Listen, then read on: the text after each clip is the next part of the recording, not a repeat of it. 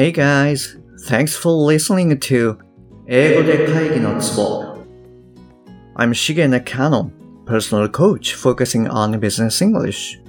えービジネス英語パーソナルコーチの中野です。よろしくお願いします。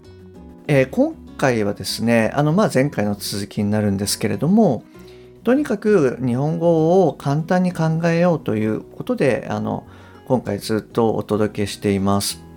はい。で、えっ、と、お題の方なんですけれども、もともとの文章っていうのは、えー我々の製品ポートフォリオを増やすことというパートナーの主張に対して考慮が必要であると。えーこれをまあ元々の文章というふうにして扱ってきました。で、これをもっと簡単な日本語にすると、例えばですけれども、えーパートナーの依頼を検討しないとね。まあこれが一つ目。で、二つ目が、ほら、あのポートフォリオを増やす件だよ。という2つの文章にま分けられるかなというふうに考えます。はい、あの、えー前回ですね、この放送をお聞きになる前に、ぜひ、えーあなたもですね、どんな英語にするかなっていうのを考えてきてくださいっていうお話をしました。あの、それも踏まえてですね、ちょっとお聞きいただきたいなと思うんですけれども、これは例えば私だったらどういうかなっていう感じで、あの、英語を今からお伝えしますね。まず一つ目。We should think about partner's request. We should think about partner's request. これが一つ目ですね。で、二つ目ですけれども、I mean to increase our product portfolio. I mean to increase our product portfolio. はい。えっと、これが二つ目ですね。もう一回ちょっと言いますと、We should think about partners' request.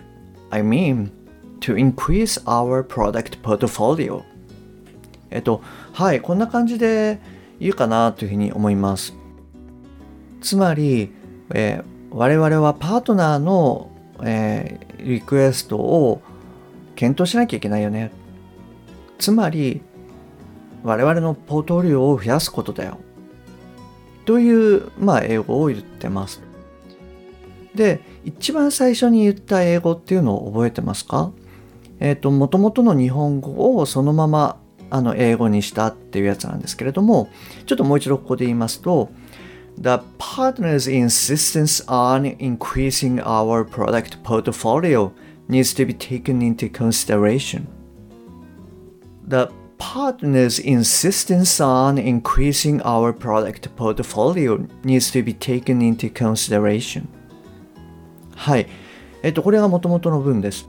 で、やっぱり、あの、後から2つの文章に分けて、えーまあ短く簡単に言った方が、パッとこう出しやすくないですか？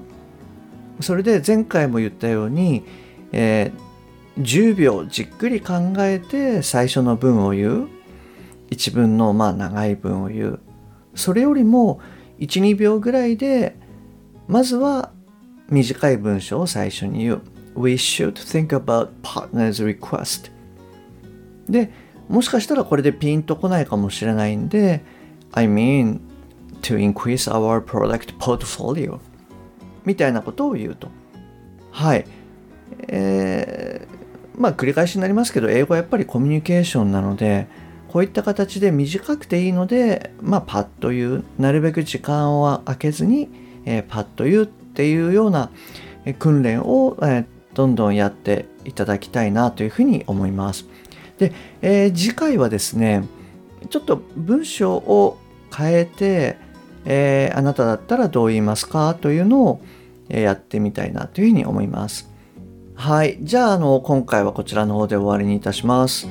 えー今回もお聴きいただきましてありがとうございます。失礼いたします。